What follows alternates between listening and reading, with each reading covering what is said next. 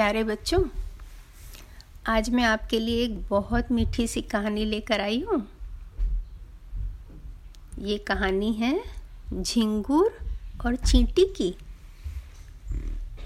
झिंगूर यानी grass hopper और चींटी तो आप समझते हैं, एंट।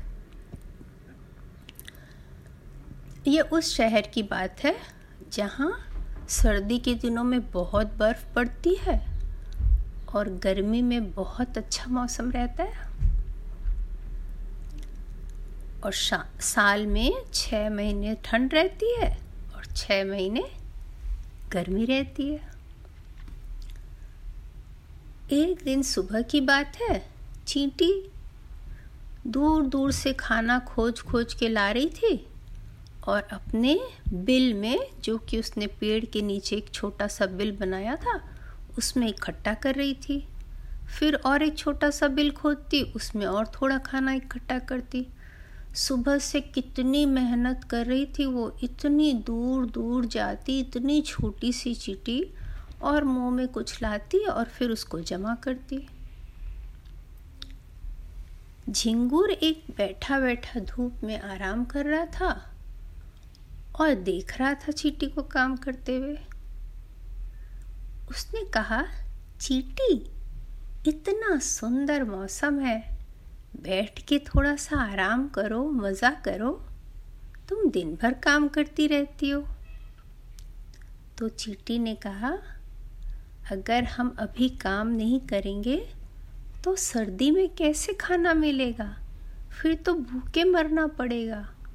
इसीलिए अभी हमें काम करना चाहिए। देखो, इंसानों को वो भी अपना घर बना रहे हैं, ताकि सर्दी में उनके पास घर रहे रहने को।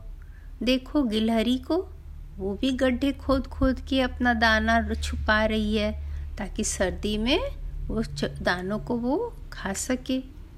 आपको भी अपने लिए काम करना चाहिए, झिंगुर। लेकिन झिंगुर उसकी बात नहीं माना और हंसने लगा। अरे, इतना अच्छा मौसम है। मैं तो बस गाना गाना चाहता हूँ और धूप का आनंद लेना चाहता हूँ सोए सोए। बात खत्म हो गई। धीरे धीरे धीरे धीरे गर्मी बीत गई। सभी अपने अपने काम में लगे रहते थे, लेकिन झिंगुर कोई काम नहीं करता था। बस वो जब खाना चाहिए तो कहीं इधर उधर ढूंढ कर कुछ कीट पतंगे खा लेता और फिर बस अपना आराम करता। हाँ गर्मी तो ख़त्म हो गई, सर्दी आ गई, अब क्या करें? अब तो कुछ दिखता ही नहीं था, ना कोई कीट, ना पतंगे, ना कुछ और। क्या खाएँ, कहाँ से लाएँ? बहुत भूख लगी थी चिंगुर को। अब क्या करें?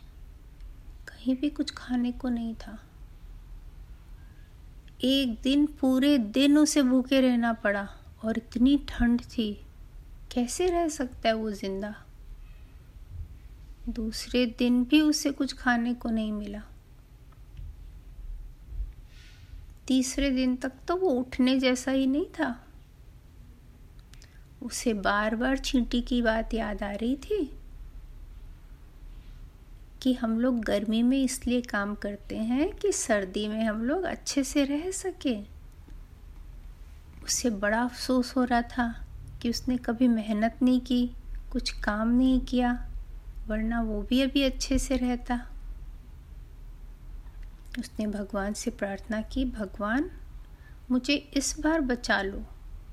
मैं अगली बार से बहुत मेहनत करके तैयारी करूँगा। ताकि सर्दी के दिनों में मैं अच्छे से रह सकूँ।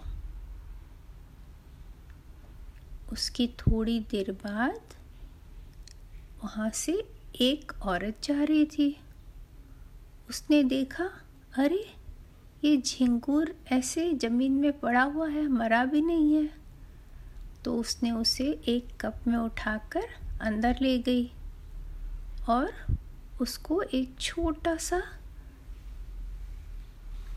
बास्केट बना दिया जिसके अंदर वो रह सके और उसे कुछ खाने दे दिया। झिंगुर इतना खुश हो गया। उसने मन में सोचा, अगले साल के लिए वो बहुत मेहनत करेगा। कहानी ख़त्म। आशा है आपको अच्छी लगी होगी और आप समझे होंगे मेहनत का फल हमेशा मीठा होता है और आलस का फल अच्छा नहीं होता, इसलिए आप मेहनती बने। बाय बाय बच्चों।